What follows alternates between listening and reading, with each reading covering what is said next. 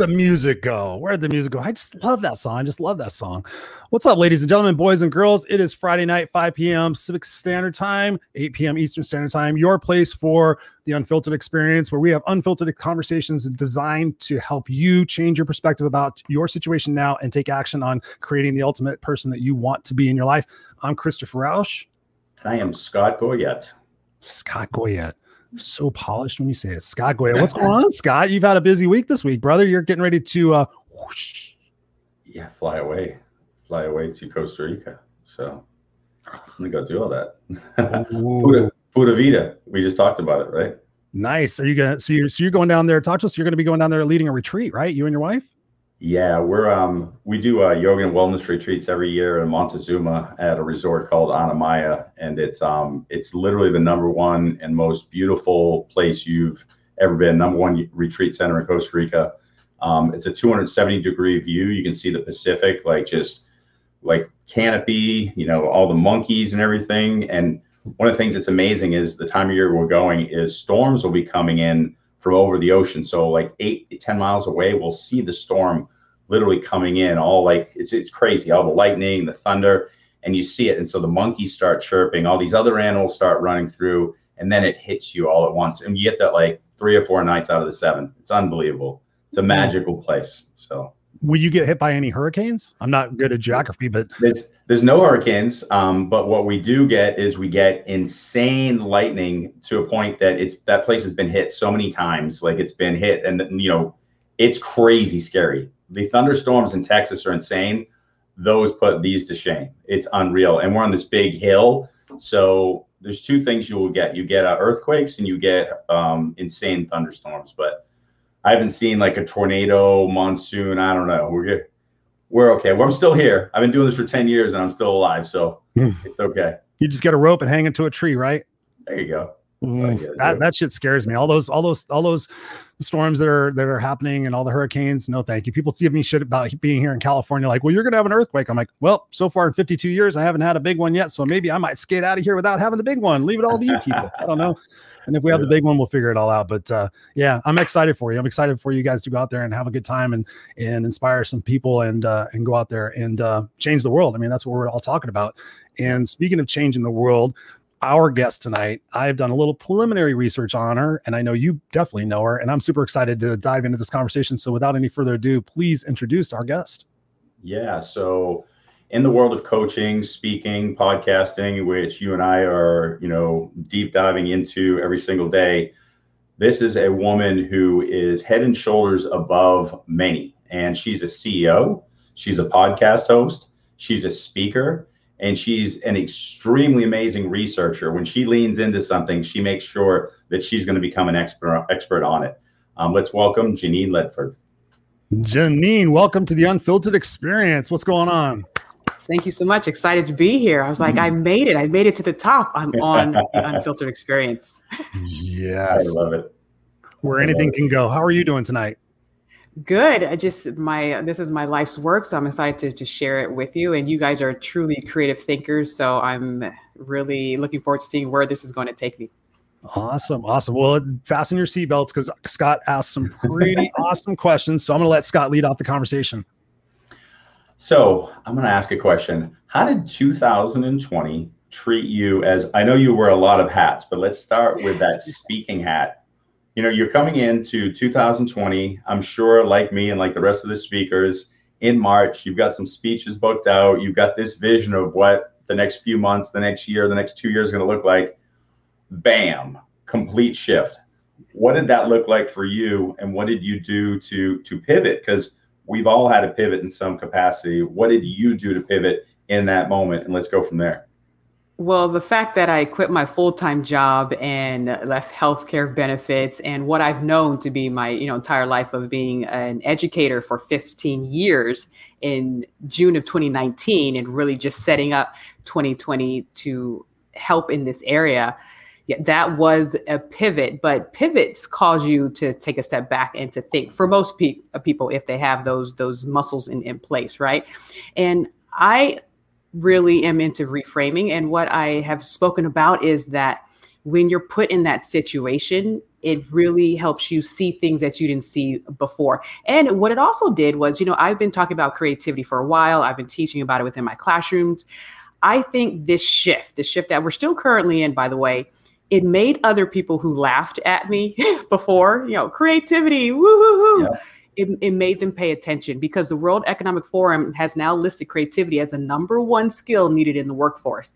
And for us to go to businesses and say that prior to twenty twenty, but now people are actually finally paying attention.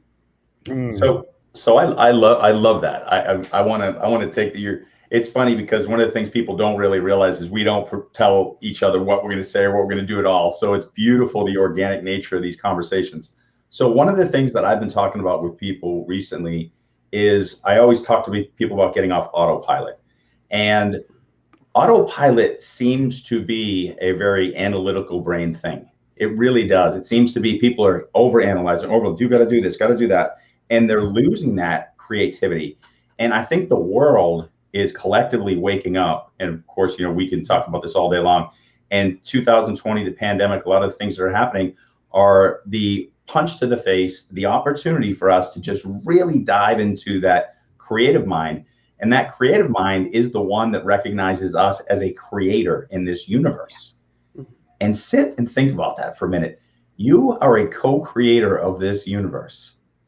Mm-hmm. And when you're in the hyper analytical and we're just going down this, do this, do this, let's make money, let's look at the numbers, let's keep doing this, you forget who you really are.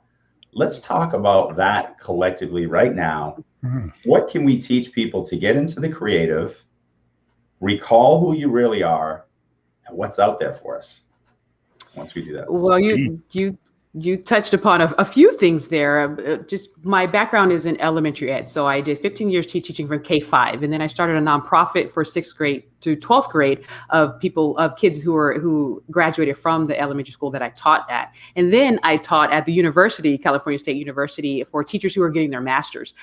And this was all at the same time. So in one week, I saw a four-year-old all the way to a sixty-four-year-old in the same week. And so that's really what made me take a step back, right, and ask, are we really giving our youth the skills that they need to think quickly, to adapt, to be observant of trends and pat- patterns in order to survive and thrive, not just survive, but thrive in this workforce, in this landscape that is constantly changing, you know, staying ahead of the learning learning curve. And and that's when I realized in my TED talk, I talk about this, that we are, are not, because we're teaching them to be routine. We're teaching get a job, make lots of money, buy lots of stuff, and then sit in a rocking chair and die. And that form formula, it may have worked for my great great grandfathers of working at one place for forty years. That formula is not going to cut it today. And so if you look at the research, the number one indicator of a highly creative person is someone who is open to new experiences. And so you have to take your brain, take yourself, and intentionally put yourself in new experiences, new co- cultures, and just around new people with different lived experiences in order to get your brain out of that r- routine. So I can tell quick, quickly almost the creative level of someone by how they're speaking to me and what they're speaking to me ab- about, if they're trying new things or if they're they're shifting perspectives more often than the average person. Per, uh, person. And your brain needs that. And by a chance, if this is unscripted, I actually have a brain with me. You have a brain. I have a brain. I have, I have our two. First brain on the show, ladies and gentlemen. But, you know, when you start your career with young people, you have to have props, right? And you have to be very an- animated. So I just take that into the too? Do you have eggs too? Because I remember that commercial. I don't have eggs. I do have a diamond, though, um, not with me. But um, but but yeah, and so people have been jarred out of the root, root, routine. I say routine is a grave, or you know, like a rut, right? With a grave with just the ends, the ends cut cut out.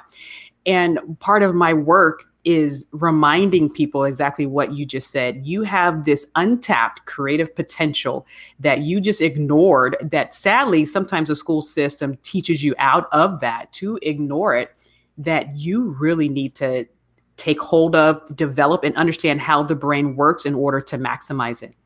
Ooh, you're talking about neuroplasticity. You got it. Uh-huh. Yeah. I mean, that's something that Scott and I really talk a lot about on this show. And I'm fascinated with is the fact that the conditioning process that we go through as kids from zero to five, zero to seven. And when I was thinking about, you know, the creativity process and, and, and the fact that the people I coach, I find that they have lost so much of that creativity, the adventurous. We lose those, those characteristics that make us kids because the, the, the adults and the caretakers in the world want us to be safe and want us, you have to be realistic. You have to do all these things. Talk to us about getting back to that playfulness and getting back to that childlike experience and being able to rewrite some of those memories. Like you talk about perspectives, how can we shift the perspectives of some of those situations that maybe stifled our creativity? Maybe we wanted to be a singer and they said, oh, you suck. You have a bad voice. And we, from that point on said, okay, I've got a bad voice, or you're never going to be a magician. You always suck. But talk to us about how we can reframe some of those perspectives on that so that we can become more creative. Sure. Well, first of all, I want to make sure we're working with the right, the same def definition. A lot of people um, solely equate creativity with artistry, and artistry is, is a subset of creativity, and that's very important. Uh, but there's, like you said, there's a lot of people walking around saying they're not creative because they can't sing like Whitney Houston or they can't dance like Justin Timberlake. So I really want to make sure we're clear on the definition there. Creativity, right. And I'm putting out a new definition. Creativity is the process of problem finding and problem solving with relevance, value, and novelty. And it's found in all fields, all dis- disciplines. And the reason why I put problem finding is because when you're really around someone who's truly creative, they're not just solving the problems or, or trying to attempt to solve the problems that are put in their lap. They're out there finding problems. They're being aware. They're seeing things that aren't quite right, or they're seeing frustrations that you and that, that we, we may just, you know, deal with and move on. But they're like, well, why is it this way? Well, what if I could do something better? They're looking at patterns. They're just really sensitive, and they are finding problems and then solving them. So that is my new def- definition of creativity. And when you watch children, I do you guys have have kids? Or, yep, or I have a four and a half year old. Four?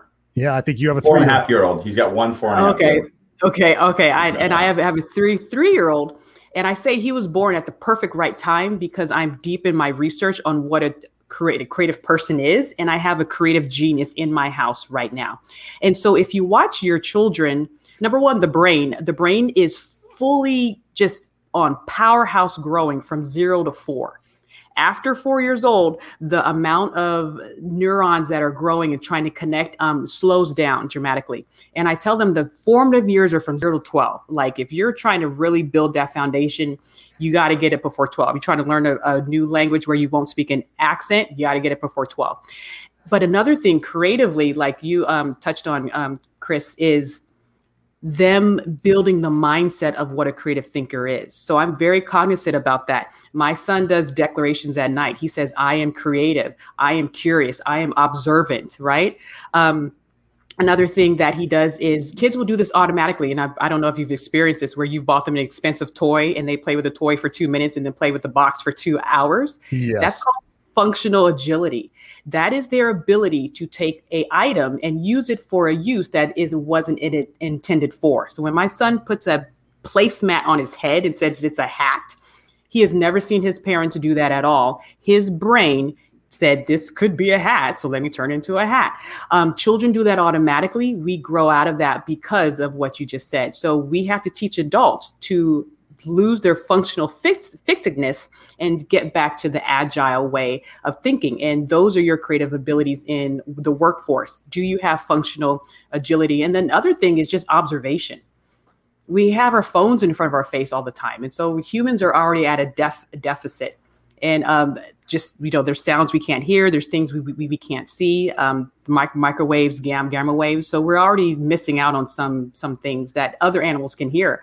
But are we dulling our senses even more? So children, they're very just observant about their surroundings and they're very curious about their observations. So getting adults back to that level will take some training. That's what I do. That's what I, I love. But just taking a, a note from our kids is the first step. Yes. Love that. I saw Scott. Go ahead, Chris. no, I saw you. I saw you were leaning. I was like, okay, he's got something to jump on this. She, so, I mean, there, there's so much beauty in everything that's being said here, and I'm all on board. Um, you know, we talk about the word curiosity all the time, and curiosity is the, the the predecessor of what you're saying. Like when I start getting curious, I look at the mat and I'm like, huh, that's a hat. But are people looking at me? Am I silly? Am I being ridiculous? And here's the thing. What happens when you're silly? Let's think about what happens when you're silly. What happens when you're being ridiculous? You're probably laughing. You're probably feeling good. You shift out of beta into alpha. You get into a more creative state. I mean, none of this is rocket science, but we've strayed away from it for so long. And so, you know, to your point, I love looking at some of the organizations that I've gone in to speak to who have this kind of like a behavior where they, they might say on Fridays, people can have a beer at work, or they have a Friday, you dress a certain way or do whatever you want, or bring your animal to work or whatever it is. Like, I love seeing that. And I always can tell the, the people that are just on autopilot will be like, how are you going to get any work done if you're doing that? That's ridiculous. You don't need to do that. That's not part of work. And I'm like, mm-hmm. I, it's, it's good. I like listening to people talk like you, like you said, that you can listen to somebody and know really quickly where they're at. It's the same thing. I listen to this person for two seconds. I'm like, they're in that camp. They're in that camp. They're exactly where they need to be. And it's really simple, really quick. You know who's going to be somebody who's really going to grow, embrace curiosity, be able to get into that childlike space, and then those who won't. And it's, so to that point, let's talk about somebody who's, if you want to go here, go talk about somebody who's in an office or in an environment where they feel stuck, because where they're at, they can't, in their mind, return to that space of childlike growth. They're stuck in autopilot. Everyone around them is doing the same thing. What do we tell those people who might want to make some shifts? There's two places to start for me. First of all is going back to the childlike realm. Mm-hmm. I tell people the quote that Frederick Douglass said. He, he said, it's easier to build strong children than, than repair broken men and women, right? And so with that, a lot of the work that I do, if you look at my seven gems of in- intercultural creativity, the first gem is creative growth mindset, you know, based off of the work of Carol Dweck with growth mindset, fixed mindset. So a lot of people, I have them reflect on, did you experience creative abuse? And that's a term that I'm I'm coining, because it could be something as just, you know, peers just saying kind of like what Chris was saying before, you know, your idea is, is dumb. Um, creative co- abuse could be a, a, a offset of other types of abuse. You know, if if you're in any type of domestic or whatever abuse, you know, a lot of times your your idea ideation is attacked as well, and your identity is attacked. So anything that has attacked your identity, especially during your formative years, you have brought into your adult years. And so that's why you have some people who just they follow they follow status quo, they follow the rules, and they never go uh, above there. So one of the first steps is dealing with that, of thinking about, okay, do I have to unravel some of that work and then rebuild? And there's your declarations, there's your re- re- reframing.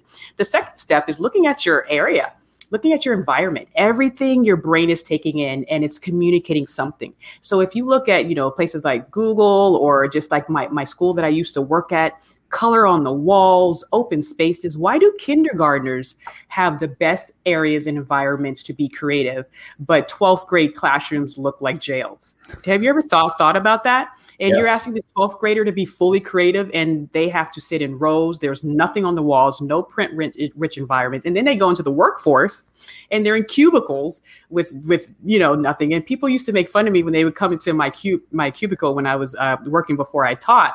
They're like, this is like your home. I was like, yes, because I'm, I know how the environment affects the way that I think. And so if I'm going to be in a cubicle, it's going to be, you know, this is Genein's space. And so there's, there's those two places to start, to start with. And another thing is, creativity is a skill, therefore it can be caught, um, taught. It's caught and taught, because social contagion. If you're around someone creative, it catches you. Just like if you're around someone who's always like a downer, it, it, it catches on. So you have to be aware, aware of that, who you're around, um, the environment you're in, any past work that you have, have to do, and then knowing, believing, and saying you are creative. You, you just gave me something that I'm going to steal from you, and I'm going to tell you I'm going to steal it, so it's not really stealing. So Chris, Chris and I, um, we always talk about team, and it's uh, I stole this from another friend too, but he gave me the rights to take it. Um, good friend of mine. So it's, team is have somebody in your circle that you trust, somebody who energizes you, somebody who holds you accountable, and somebody who's a mentor. We're going to have to start calling it C team, because one of the, we're going to have to have a creator in there, because they can, you, you just, when you said that, that resonated so loud and clear that you have to have somebody who's intentionally creative in that group. And, and the reason being is you could have that team, like, yeah, this is why I love these conversations. That team can bring you out of autopilot, but if you have that person, you're going to be that contagion of that creativity, that's going to be one more thing that's going to yank you from that space of that hyper analytical autopilot. So, so do you mind if I borrow that? Can we call it C team now? Everything I have is the world. So same, it's almost same. Like the A, the, the A team, same. Right? But it's the C, same. the C team, the C team. And you know, what's funny about the C team too, people are going to, they're going to, they're going to love that. Cause they're like, wait, I thought we're supposed to get A's. We're like, no, we want, instead of an A, we don't want autopilot. We want creativity. So I'm going to tell Randy, it's Randy Paris, by the way, Randy is going to have to add C to the C team, and we're going to all start using it. So, mm-hmm. so, so thanks for, thanks for plugging that into my brain, because I love that idea of that contagious nature of creativity. That's beautiful. Mm-hmm. The contagious nature. I love that. You know, you know, it's, it, it spawns me to think about a question here for you, Genein. Confident, well-spoken, articulate, intelligent. Talk to us about a time in your life where your creativity was at your lowest and you had to spin on something and you had to bring about a change in yourself, in your creativity, to get you to where you're at today. Believe it or not, you, you say those adjectives and I thank you for them, but I actually started my life in special education. I was a speech therapist. I had a stutter and still have a stutter, but it was very significant within my childhood years. And when you stutter, that affects your identity, because communication is so key. If you're unable to communicate your ideas, it's frustrating. If you ever see someone who's going through either a physical ailment where they're unable to communicate, it's very, very, yeah, it's very diff- difficult, especially during your formative years where you're forming your identity of who you are. And, and I have a twin who was on the speech debate team and she won awards, and beautiful person, br- brilliant, but that even made it even harder because people compare twins, correct? And we're yeah. fraternal twins, but still. And just ashamed. I was just ashamed. And I knew I had creative ideas. I just couldn't get them out fluently. And I always had a MacGyver type of mind. You know, MacGyver is a great example of functional agility, you know, making bombs out of wrap, wrapper paper, right? And I knew the way that I thought, and I knew I was creative, but my sister was engaged. She was a speech um, team. I was in general education classes and just had to fight to, to get a B. And I just knew that I was creative still, and I grew up and still dealt with this in my adulthood. But because I was raised by a mother who put us in situations that were new and that we had to work on our courage, that helped saved me. And so I say that I'm not the inventor of intercultural creativity. My, my mother is, because she knew the importance of putting us in situations where we could build these skills. But walking on that TEDx stage, that was it. And I think the the pivoting moment of my mind shift was, first of all, reading a book called Stutter Boy. And I realized that my journey wasn't alone, knowing that other people have gone through this and still have um, contributed well. So that was a huge thing, finding other people who have who are dealing with what you're dealing with and they're successful. So mm-hmm. that helps you build your identity. But f- shifting it, shifting the focus off of me and saying, my message is key, and there's other people who need to hear what I have to say. So even if I stutter saying it, I still have to work hard. And of course I did the work. I joined a to- Toastmasters. I practiced for my speeches, and I do a lot of mechanisms internally that you're not even seeing now that helps me speak more fluently and not stutter as much. And But yeah, once I, I put the focus off of me and I said, there's students out there, there, there's people who need to hear what I have to say, that helped me go from the speech therapy room to the to the TEDx stage, and now a global speaker now, because people need to hear this message. And you, you couldn't have articulated that better. And and the reason being is what you just said is probably the most important nugget of, there might be more, but I'm going to say that's probably the most important nugget of this whole show, because every single person has some part of their brilliance that they need to share with the world. That's why they're here. And if they allow the way they look or their financial situation or the way they communicate verbally to hold them back, you just said it. That's something that that individual is allowing. God, creator, universe has literally given you some brilliance and said, share this with the world. Now, we're told we have to be type A and all in people's face and super articulate and like this or whatever. And I always have the introverts in my class say stuff like, well, I'm not like you. I can't do that. And I said, well, what can you do? And they're like, I'm a good writer. I'm like, then write it. then then share it. There's a million ways you can take what's in here in your heart and in your mind and deliver it. But do not ever believe that what you have inside is not worth it because one of the vehicles isn't working as well as you would like. And the fact that you overcome it. And I mean, one of the things that I think is incredible about Joe Biden, and I know you must be feel the same way, is the fact that he'll go out there. Do you know how hard it must be for somebody who has stuttered? Of course you do. That he's speaking in a debate against a person who's insanely arrogant, who's ramming stuff. I can't imagine the stress on him dealing with that. I, I literally can't even imagine the stress. So whether you like his politics or not, the fact that he's able to sit there, compose, and share what's in here and in here, it, it blows my mind. Like, that impresses me. I, I can watch that all day long, the, the underdog get their words out. So, so thank you for overcoming that. Thank you for inspiring others, because that's badass, period. And everyone has that in them. So thank you. Yeah. And there's um there there's a, a great point there. Someone asked me, which is a pivotal question as well, is if you had your choice, would you would would you rather been born without a stutter? And that made me stop and think. You know, of course, your initial answer is, yeah, sure. But would I be the woman I am today if I didn't have that mountain to climb? And, you know, and I'm not I'm not, you know, fully uh, cured. And I believe stuttering is a part of my identity.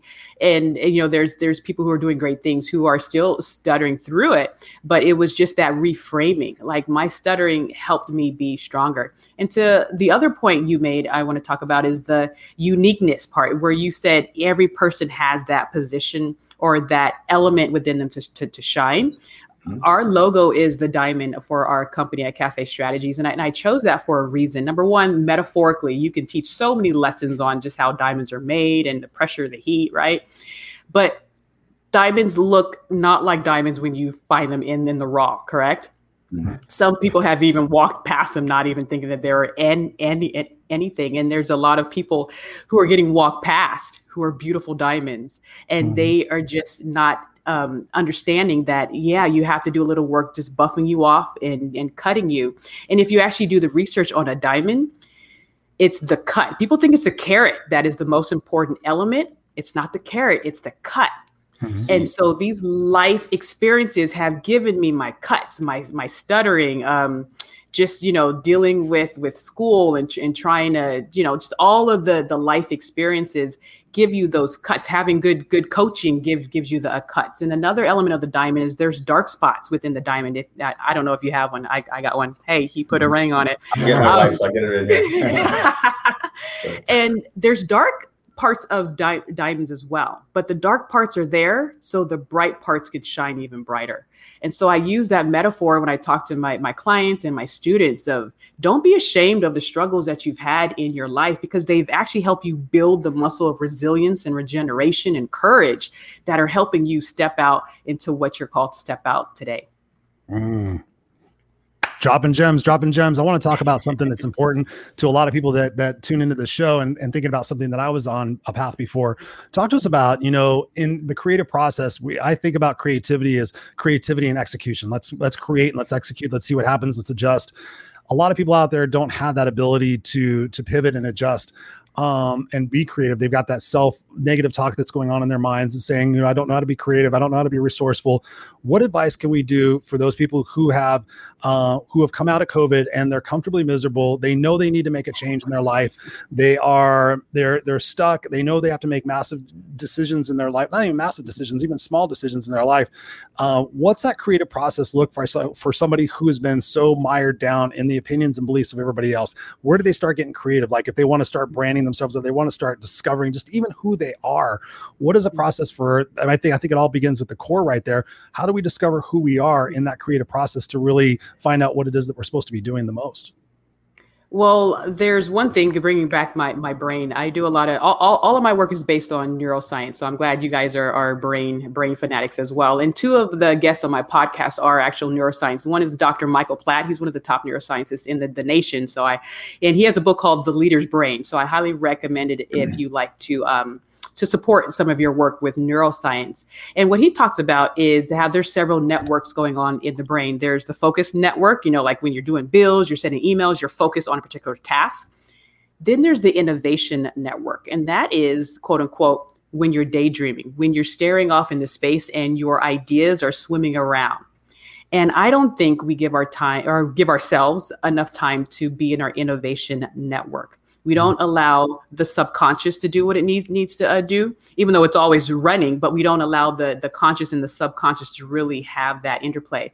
You might get it when you're dreaming, and, and so, and, and I know you you understand the, the different freak, freak frequencies, but I highly rec- recommend people to have their downtime. It's not, you're not wasting time. You know, like sleep is not a waste of time. It's crucial for you, and downtime. And so my three-year-old son would sometimes kind of just go off and stare, and I would kind of get him back. Sean, Sean, come back to me. I don't do that anymore because he is internally with his thoughts and he's working stuff out. I mm-hmm. let him be. And when we get in the car, I don't put electronics in his lap. I let him stare out the window. That's that's crucial because he's building his understanding of the world and new I- I- ideas. The second thing I, I would have people do is something that uh, my my coach, Coach Earl, who I know you you you uh, know, um, had me do, and I believe people should do it earlier in, in life. And I have my students do um, who are coming out of high school.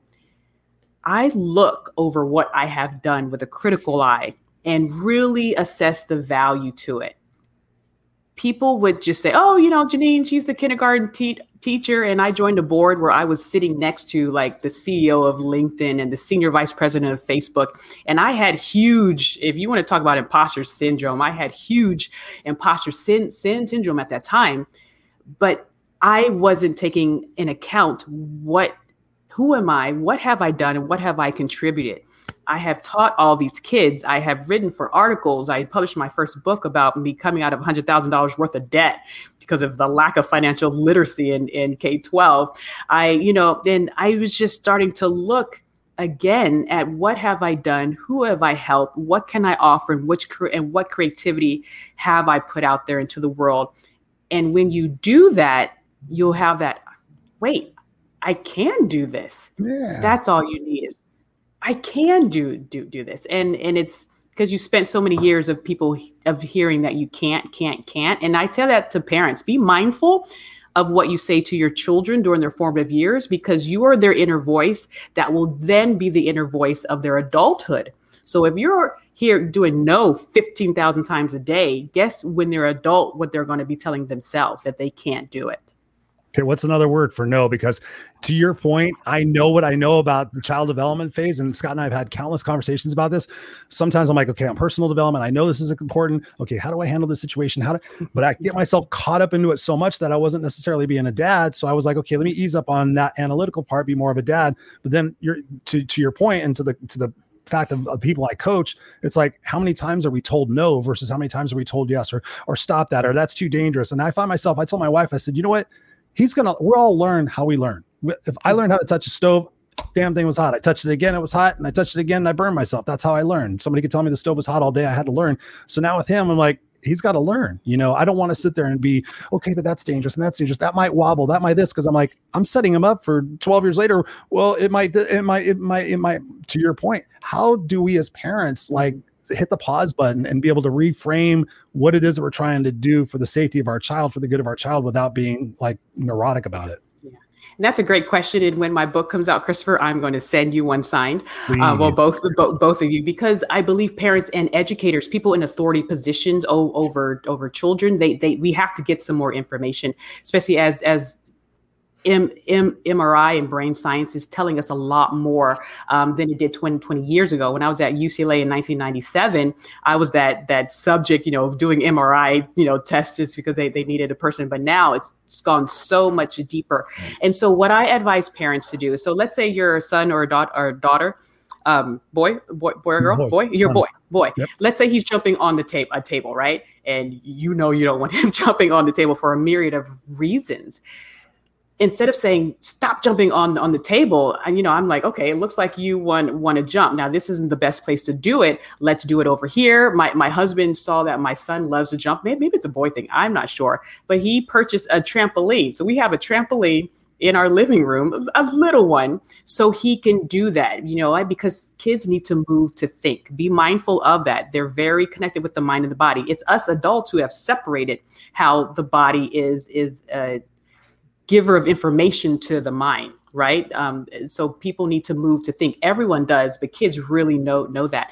And so I look at what's um, what's driving the behavior. Another incident is my son was cutting just random things, and then he started cutting his his mat that he eats on. Of course, we don't want to do, do that. My normal response is, no, don't cut that.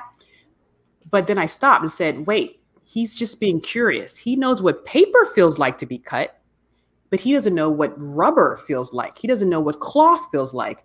And so what we did was we just got a bag with all these different types of materials that he can cut. And so I stop and I ask myself, wait, why is he doing that? Is it curiosity? And then how do I set up a safe place for him to explore the curiosity that isn't destroying our, our, our home or putting him in danger? With the fire thing, of course, we've all had that happen, and I've seen that, but I take my son's hand and I put it above the flame so you feel the heat. This is why you shouldn't be touching hot stoves, because the closer you get, the hotter it is. So I just kind of reframe this environmental situation so he can still experience it without burning his hand off. Mm, nice. Nice. Thank you for thank you for sharing that. Sorry, my uh, internet paused there for a second. So if I my phrase froze, then I hope I was smiling. But uh, yeah, that's so important. And, and thank you for sharing that. And I definitely want to read your book. Oh, yeah. Thousand percent. Yeah, it's it's funny that um you bring that up too, because obviously there's the different periods during the growth, you know, of a child. And you know, our daughter's fourteen, she's gonna be fifteen, and she says that um can she just have her room to be a messy place? Like, like everything else in the house is clean. She goes, please don't put no new carpet in there. Please don't paint the walls. Please don't, because that's a place where she just wants to just be purely comfortable. And at first, you know, we're like, well, we're, we're redoing this, we're redoing this. And then we're like, okay. And so, but now that we've asked her more, we're like, well, why do you want to, you know, let it be messy? And she goes, she goes, well, you know, everything has to be organized. Every, like, she starts explaining it, like her whole life has to be like organized. She just wants that place to retreat. And then as we kind of like talk through it more, she's like, actually, I guess I don't mind it organized. And so, you know, she'll actually talk herself into the idea of having the space that's organized. She goes, I just don't want you guys to tell me it has to be organized. And we're like, then we won't. and, and it makes total sense. You know, you've got like five million things you got to do, your online classes, go to this, do this, do that. And you want one place where you can leave a drink and forget it for the week and not have to bring it back to the kitchen. As irritating as it is for us, because we can't find the glasses, does the world end? And the answer is no. Do bugs go into a room? Maybe. Sure. If she doesn't mind bugs, then we're good. But the fact that she's learning, the fact that she communicated, that that's what yeah. I'm hearing from from the story. And that's yeah. really, you know, for, for you to check off, okay, is she potty trained? Yeah, you there's things that we are clear we need check checked off. You don't want sure. her leaving the home doing that. But there's other things that we don't really think about. Can my child effectively communicate? You know, can my child um, uh, re- reframe a situation to find the silver lining? And there's things that they need to know how to do that us as parents aren't aren't clear on, like we are potty training, dress yourself, brush your brush your teeth, you know, yeah. and and so that's what I hear from that, that you and your your wife um, gave her the space to to have that self discovery, and that that is key. Yeah, and and we we given a lot of space while at the same time been on top of each other's laps, because of course with COVID and the year before we traveled around the world together, so we were in like apartments or small places. So one funny story, you'll get a kick out of this actually. There was a time where we did get in one of those, you know, momentary arguments, and she goes, I'm out of here. And she literally walked to the other side of the room and sat in the corner, and she was like fifteen feet away, and we all just broke down laughing. And she just looks back and she's like, hmm. And we were all kind of like, if you want to go out in the hall, you can, you don't have to stand right there. But it was so funny because we're working through stuff, and usually you have a space, you can go to the other side of the house. We were at the time in a hotel room, and she's kind of stuck. And so like, you can go out in the hall if you need to. So, but it was cute. Yeah. That's, yeah, that's, that's awesome. But another thing I, I'll say for parents to do is a lot of times um, we don't want to show conflict in front of our, our kids if the mom and dad has has a conflict going on. And of course, you know, there's no domestic uh, abuse. I'm not not saying that yeah. or anything, but kids need to see conflict and see you resolve conflict. How else are going are they going to to learn that? So um, I think parents should be aware of, of which ones to do, you know, in front of, of the conversations to have in front of them, and the conversations that you will probably need, need to have behind closed doors. But it's these these adult, you know, these lifer elements that that they're not getting. And then we send them off to college without these skills. And so the fact that, you know, traveling is great, by the way, they they can say, they can say, they say, you know, some about someone's personality if you could see how they deal with uh, tangled Christmas lights, and if you could travel with them and how they deal with lost luggage. That's how you truly know the essence of a person's character. Buy new stuff. Lights, I'm going to go buy new stuff. Luggage, yeah. new stuff. No, I'm good. That's interesting. I have to remember the Christmas lights thing. Yeah. yeah. No, I mean, it, it's so true. It's funny. It's funny what you mentioned about that. But I want to shift gears going from kids and going back to our original conversation about COVID in the workplace mm-hmm. and thinking about creativity. One of the things that I was passionate about as a speaker for many, many years was um, the uh, the multi um, Fucking, I'm just going to draw the blank on it. Um, the generational differences in the workplace. So you have baby boomers, Gen Xers, Gen Ys, Gen Zs. We have all the different generations. They're all returning to the workplace right now. Leadership is all focused on metrics and, and making up the lost profits and everything. And you're talking about we need to shift. We need creativity more than ever. What do the leaders of today need to really implement and go back to work with in order to take their organization to the next level and not become another Blockbuster or a Toys R Us or a Sears and be left in the waste? What do these leaders need to do right now to get their team excitement and get their creativity going to um, march themselves into the future of success?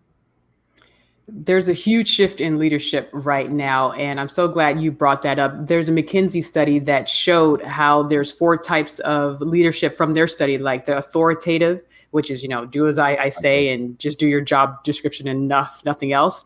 There's consultative, you know, the the consulting, there's supportive, and then there's challenge, challenging. And you can't, the cha- challenging is where you want to be, almost like the four stages of psychological safe safety, right? That that contributor stage, that creative stage. People are not going to give you that creative stage, their creative best, if there is not psychological safety there and there's not that supportive, call, call, um, consultative lead leadership structure in place. And so you're in, in this next decade, I promise you, you're going to see a shift in training and leadership, because they're seeing how situational humility, you know, ego and creativity can't really sur- survive, you know, or getting the creativity from your team mem- members if you have a fun, someone who's fully on their ego as a, a leader. So that humility training is there, situational humil- humility training there, cultural competence is, um, you know, the the work that that I do, that intercultural create creativity aspect, your ability to perspective shift. And on my podcast, when you hear Doctor Platt, he says the higher you go in the organization as far as position, the less your ability to perspective shift is, because you don't have to. People are busy per- shifting their perspective to you. And so leaders, C, C-suite and, and um, you know, the managerial lead, uh, leadership, they are the middle man- managers, they have to work even harder to get the per- perspective. And I love this story that I heard from a podcast. Um, I, I forgot his, his full name, but he is now the C E O of a, like a billion dollar dollar company. But he said all throughout his career, he made sure when they had the dinner parties and the work events, he sat with the onboarding team. He sat with the janitorial staff. He sat with the secretaries. He, I think, I don't need to sit with C-suite. I know what you're, you're thinking. I'm with you all the time. I need to touch all the elements of my company to see what are people experiencing, how can I help, or what are the processes, how can we be better?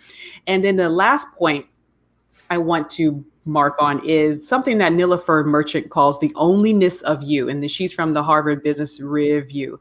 And going back to my diamond metaphor, we are multifaceted. We have all these facets of demographics. And when you think of demographics, you think of like gender, ethnicity, and nationality, and maybe dis- disability. But there's so many other demographics that are coloring the way that I'm going through life and that I see the world.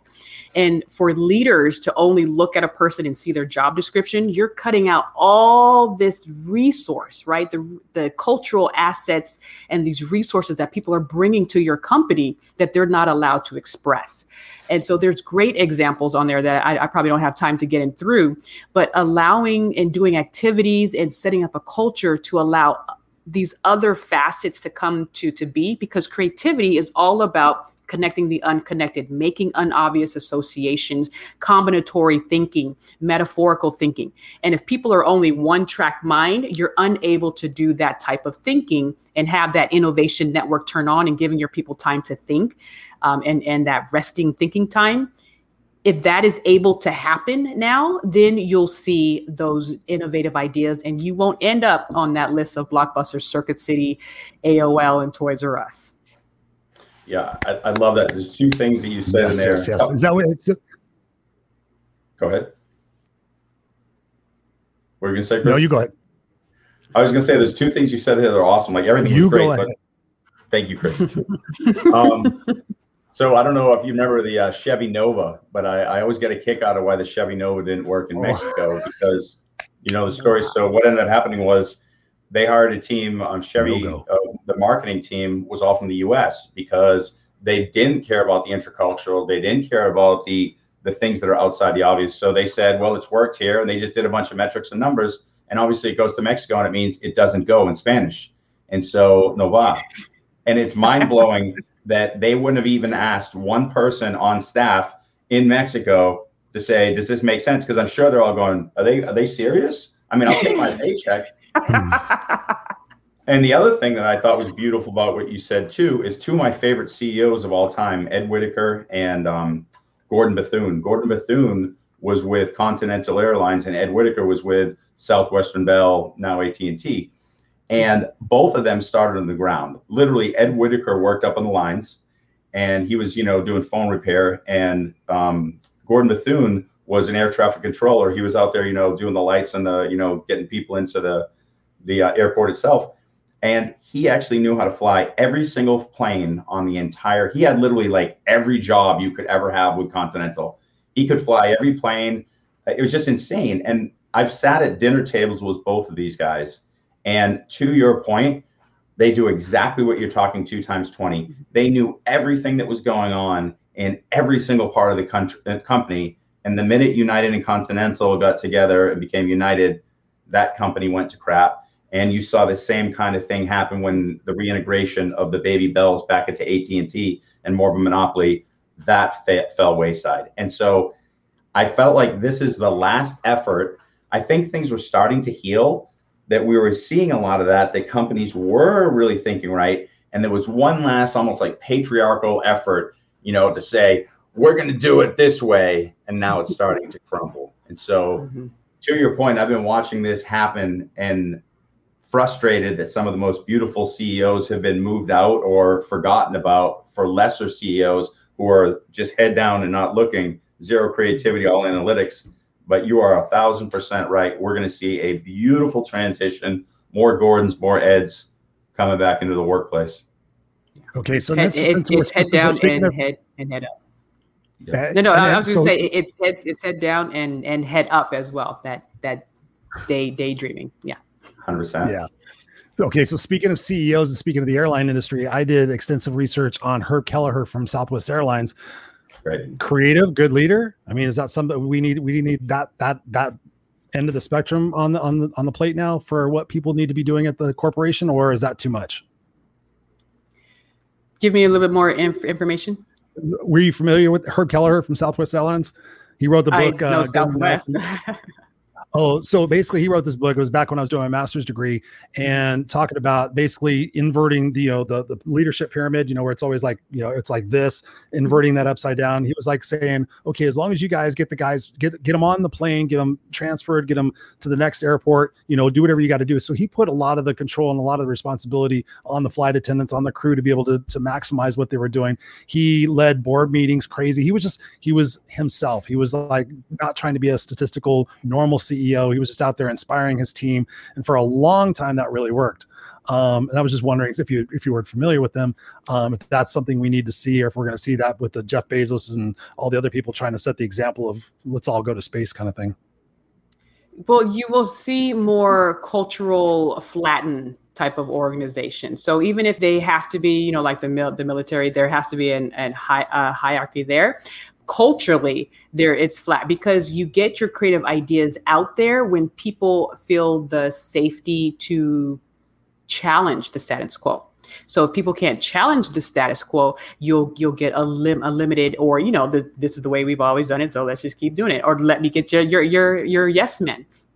And, and to, to the point that Scott was making, um, Erin Meyer, who's the author of the, the, the Culture Map, she talks about how there's a study how um, people can look at an aquarium, and people from Western cult cultures um, see what's in the forefront, and people from Eastern cult cultures focus on what's in the background. And so the reason why it's so important to get not just ethnicities, but just people from all walks of life and different experiential um, people at, at the table, right? Who has a seat at the table is the question, is because if you have everyone who looks like you or, or has the same experience as you, everyone's seeing the same exact thing as you. But if you're seeing the same thing, thing, you're missing the same things as well. And so that that um, speaks to the Nova incident. So I, I see people really understanding that your D E I work and strategy directly affects your creativity output and your ability to really lay out the psychological safety culture and have that culturally flattened organization directly attached um, attaches to the creative output of your organization. So, so, so here's the question. So I love, I love that. And, and, and it, it's a hundred percent on point. And so you, you're saying what, you know, you're speaking to the choir. First of all, you're preaching to the choir. I mean, you're, you're saying that we need diverse organizations because different eyes see different things. It sounds so simple, but let, mm-hmm. let's be honest now. Let's, let's step outside a little bit. I live in Texas. You know, we still, you know, have deep truth to that good old boy network here. You know, I'm a white male and I walk in a sales role. You know, someone's going to hire me, trust me, because they're going to look at where you went to school, what degrees you got, who you know, and they assume that that's intellect, and intellect supersedes everything in their eyes, what they define as that. But here's the simple reality. Just because I studied something, just because I took this course, just because doesn't mean anything. Um, anybody could do that. Your point of what I can see beyond what's here, or what am I bringing to the table? It could be travel, could be certain cultural shift. Like you said, you know, an Asian country that I'm looking from the back. I never knew that. Like, like as you're saying, I'm like, wow, that's interesting. And it could have something to do with, you know, so many variables, but what do we need to do to start shifting the mindset of the collective to not just embrace diversity because we're told to do it, or, you know, we'll get in trouble if we don't, but really empower diversity? Because Because here's the truth, right? If somebody still says that we have equity in education in Austin, Texas, and of course it's everywhere around the country, I'm just using Austin because I'm sitting here, that's the biggest load of crap on the face of the earth. Because to your point, the sterile nature of a twelfth grade classroom, well, it's even worse when we go east of thirty-five. I'm literally in a fourth, fifth, sixth grade classroom, and I feel like I'm in prison. And then I go to the other side of town, there's all the colors and everything else. Why is that? They might both have gotten the same funding, but all the moms and dads here have plenty of money to paint the walls and donate this and donate that, and they're not getting that. And then we're saying, what's wrong with those people? And so to the point, at what point, what, what do we need to do for the collective? Because you, I mean, you've probably looked at some of my posts. This drives me nuts. At what point can't we just say, if there's different minds that think differently, let's empower the crap out of all of them, so collectively our brilliance is exponential. Why is that so hard for us to see universally? What little steps can we take as individuals to get to that space? Does that make sense? Well, uh, it does. It's it makes a lot of sense. That's a Pulitzer Prize uh, winning answer, by the way. Okay, let's see. Now, well, here's what I have, and here's what I contribute, and here's what my work actually uh, attests to. And by the way, I will be in Texas speaking at the R T M event to probably seventy or eighty superintendents from around the nation. So I will be saying this as well. First of all, same thing as in the workforce, change comes from the top. And I also, I always make the joke that L A U S D is like the Titanic. Like we see the iceberg, but we're just too big to move, you know, and we, we we're, we're going to hit it. We, we have to move. We have to shift, because our children will not have a fighting chance. And this is the workforce of, you know, ten years, twenty years from, from, from now. And so leadership change comes from the top. You know, if the superintendents make sure that the east side and the west side has print rich classrooms from K to twelve, then hopefully that will will um, and as opposed to one teacher here knowing it's important, but the rest over there don't, you know. and that they that they have the support that they that they need. Um, the other thing is what my work talks about, intercultural competence, and that is your ability to see difference. So you're not colorblind, you're color aware, and you're color, you're color celebratory. You are celebrating the distinctions, right? Uh, what, what Coach Earl says, not differences, but the distinctions, um, the distinctions of, pe- of people. And you, something I call unified di- di- diversity. Yes, you and I are different, but we can be unified in, in our causes and use our, our distinctions to help each other be better. There's the places that I'm strong at that you're weak, and there's places that you're strong at that I'm prob- probably weak. So how do we find those out and then move this this this message out together? And so intercultural um, comp- competence allows you to see complexity within p- people and their experiences and to adapt behavior. And so we need to do a better job integrating this type of skill set into the curriculum. So when these children come out as adults, they're already interculturally adaptive. They can really deal with bias. They understand how their brain works with bias, and they understand that they need to get in different situations to have exposure. It's hard to work with someone. It's hard to teach someone who you don't know or who you don't like because of a stereotype you were exposed to over and over and over again because of a certain media commercial or, or you know, what ha- have you. So making sure people are aware of that earlier on, so it becomes a part of their thinking that they're interculturally competent and they're creative and that they could create together. So they're interculturally creative to, together. I like it. mm-hmm. I have to ask a favor, Genein. Will you come back on our show? Always, always. I, it's a pleasure to just. It goes so fast. I'm like, it's already been fifty-six minutes and I literally have like three more questions I was going to ask you. So we would love to have you back here on the Unfiltered Experience. I'm sure everybody's getting great value out of this and the drop and the gems that you're sharing. I want to make sure, where can people get a hold of you and uh, continue the conversation with you? Sure. I am at cafe strategies dot com. That's C A F F E Strategies, stands for Creative Advancement for Financial Empow- Empowerment. And, um, I just love to, I'm on so, social media, so I love, love to yeah. share these tips about creative think, thinking. And I'm here to, to keynote. I'm here to train. Uh, my, my books are on Genein Letford dot com, but also they're going to be on cafe strategies dot com as well very soon. And I'm just trying to get the message out, out there as much as possible. This is the decade to build. And so we have to build this so my son and your children don't have to be adults in a world where they're still dealing with these types of issues. They're able to fully create with one another and bring out the best in each other, just as Scott alluded to. Yes, yes, yes. Ladies and gentlemen, boys and girls, connect with Genein right here. Instagram, we got at Genein Letford. We also have you at facebook dot com, Genein Speaks. And of course, you said Genein Letford dot com and Cafe Strategies. Cafe? Cafe Strategies. Cafe I apologize. Strat- that strategies. One in here. Like Cafe we'll Strategies. Plug that in the comments. Yes, we'll put that in the comments. Genein, final comments uh, before we have you go backstage to the green room and Scott and I close out the show.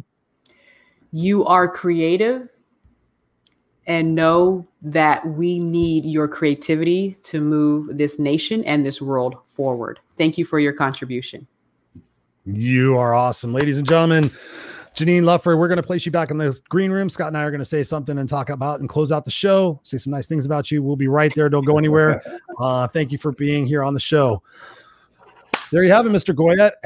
Dang, I'm gonna have to go back and watch this because I know there was points where I was thinking, okay, where can I ask a question of this? And just the gems that she was just dropping. Um, thank you yeah. for bringing her to the show, man. I mean, just uh, just an incredible powerhouse. What was what was the main thing that you got out of what she was saying aside from the creativity, which we know about? So, you know, to her point, she sat in the space of education, and you know, from the beginning stages of it all the way up through the college level. So she's seen all parts of it, and and I've been blessed to you know do some of the same things. And that perspective understanding really shows us that people are being trained to stay on autopilot and they're receiving that. And so I would go back to the things, you know, if you're going to listen to this again, I would go back to where she's talking about her own son. And I think that we need to go back and talk in depth about that, because I guarantee you, between just talking about our three children, all the things that we've done incorrectly and then reframed and fixed, If if somebody even did fifty percent, I don't want to say better, more fifty percent more effective in our parenting style to get kids to be more creative and not so much hyper analytical and on autopilot, this world would change in a moment. Now, the hardest part, to her point, is, and I forget who she said, you know, quoted it, but um, the point is for, for us to go back and make the shifts versus teach them up front, it's much, much easier to teach it up front. But if we're not collectively supporting the education uh, system early on, it's it's not going to work. So so I, my thing is really think about how you're taking care of your kid and reframing things and getting rid of those no's. I think that's the most important thing she said. Awesome. Awesome. And by the way, Karnak says it was Frederick Douglass that made the quote. That's what it was. Thank you. It just came to me. Yes. No, well, I, I, well, totally... I, I was forgetting about Frederick. I was, never mind. I was going to make a stupid political comment. She probably knows exactly where I'm going with this, but never mind. You keep going. Sorry. Yeah. No, I love what you said about that. But I, I love the over the overarching message of, you know, limitations and beliefs and being able to, to recognize that we each all have the power within us to sit there and say, okay, if I have something that's potentially holding me back or setting me back from where it is that I need to go. I love the fact that she took ownership and responsibility to say, okay, listen, I'm going to overcome that. And I'm going to continue to work on that to this very day. You know, you and I preach that all the time, is to make sure, like, okay, if we know there's an inefficiency or something that we're not good at, not to run away from that, not to go to the short-term gratifications, but to sit there and say, okay, listen, I'm in a situation now where this is an obstacle or it can be an opportunity for growth. And so I love the way that she said that. And she really inspired all of us to sit there and say, okay, um, take time. Take time. There's a great book, and I can't remember the, the exact title of it, but it was C E O, and he says, um, um, fuck, I'm gonna screw it up royally. But basically the sense of it was, you got to make time to think. Like it says, think and grow rich. It doesn't say contemplate and grow rich. It says to think and grow rich. And he was talking about taking the time that we never really do to daydream and to have those opportunities to, to be kid-like again. So I love that as well. And I think I need to do more of that as well. So I'm excited about that. I'm excited about having her back on the show uh, once she does have this book done and we can dive deeper into this stuff. But uh, ladies and gentlemen, go connect with Genein Letford. And uh, that is it for the f- Unfiltered Experience. Friday night show, the Unfiltered Experience. I, was, I, had, we I did, had three we did too many shows. I was I had three different names popping into my head. I'm like, Friday Night Live? What is it? Where are we at? So ladies yeah. and gentlemen, go out there and be the change that you bitch about. We will see you here next Friday night, five p.m., eight p.m. Uh, we'll see you here at The Unfiltered Experience. By the way, don't forget to go to w w w dot the unfiltered experience dot com. Join the family. Come in there, be a part of The Unfiltered crew. And we will see you next time, next week, Friday nights always. We love you guys. Stay unfiltered.